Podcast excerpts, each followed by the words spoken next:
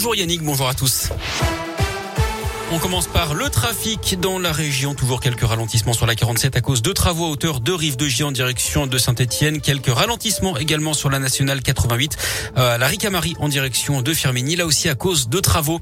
À la une, ce mince espoir de paix, la délégation ukrainienne est arrivée à la frontière biélorusse pour des pourparlers avec la Russie. Les premiers échanges depuis le début de l'invasion jeudi dernier. Dans une vidéo, le président ukrainien appelle les soldats russes à rendre les armes pour sauver leur vie. Il demande également à intégrer l'Union européenne sans délai. De son côté, Moscou assure vouloir trouver un accord avec Kiev qui réclame un arrêt des combats et le départ des troupes russes.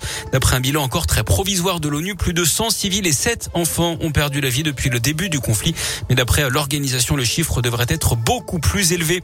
Emmanuel Macron lui multiplie les entrevues en marge de ce conflit. Le président assiste à un conseil de défense ce matin. Il va également participer à une visioconférence avec les alliés et l'OTAN. Ce soir, il a invité à dîner le chancelier allemand et la présidente de la Commission européenne pour parler du conflit de la souveraineté européenne.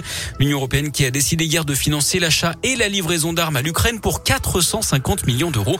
Sur le plan humanitaire, la France annonce avoir envoyé 33 tonnes d'aide à la frontière entre la Pologne et l'Ukraine, des tentes, des médicaments et de la nourriture. L'ONU prévient qu'une catastrophe humanitaire est à redouter avec 7 millions de personnes qui pourraient être déplacées à l'intérieur de l'Ukraine si l'offensive russe se poursuit.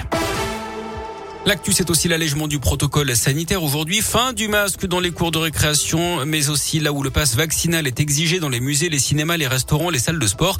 Il faut le garder en revanche dans les transports. Un seul autotest est nécessaire également à J plus 2 si on n'est qu'à contact et vacciné. Il va devoir dévoiler son jeu. Emmanuel Macron devrait débuter sa campagne pour la présidentielle cette semaine malgré la crise en Ukraine. Il a en tout cas jusqu'à vendredi hein, pour se lancer dans la course. Date limite de dépôt des 500 parrainages. C'est aussi la date limite pour s'inscrire sur les listes électorales en mairie. Enfin, ce sera uniquement jusqu'à mercredi si vous voulez le faire en ligne. Une autopsie prévue en ce début de semaine dans la Loire, trois jours après la mort d'un pilote d'avion de 63 ans victime d'un accident au moment du décollage à Rouen vendredi. La crise cardiaque avancée comme une hypothèse dans un premier temps n'est pas avérée selon plusieurs médias. L'enquête se poursuit. L'actu sport dans la région, c'est déjà du tennis avec le coup d'envoi de l'Open 6e sens métropole de Lyon au Palais des Sports de Gerland. Deux Françaises sont en lice aujourd'hui, Alizé Cornet et la jeune lyonnaise Elsa Jacquemot. En foot, je vous rappelle les résultats de ce week-end avec le match nul de Clermont Foot, un partout face à la Lanterne Rouge Bordeaux. Clermont reste 15e du classement. Saint-Etienne a perdu contre Paris samedi 3-1 et pointe à l'avant-dernière place. Lyon est 10e ce matin après sa défaite 1-0 face à Lille à domicile hier. Et puis on termine ce avec une bonne nouvelle pour les fans de musique. Sting sera en concert dans la région.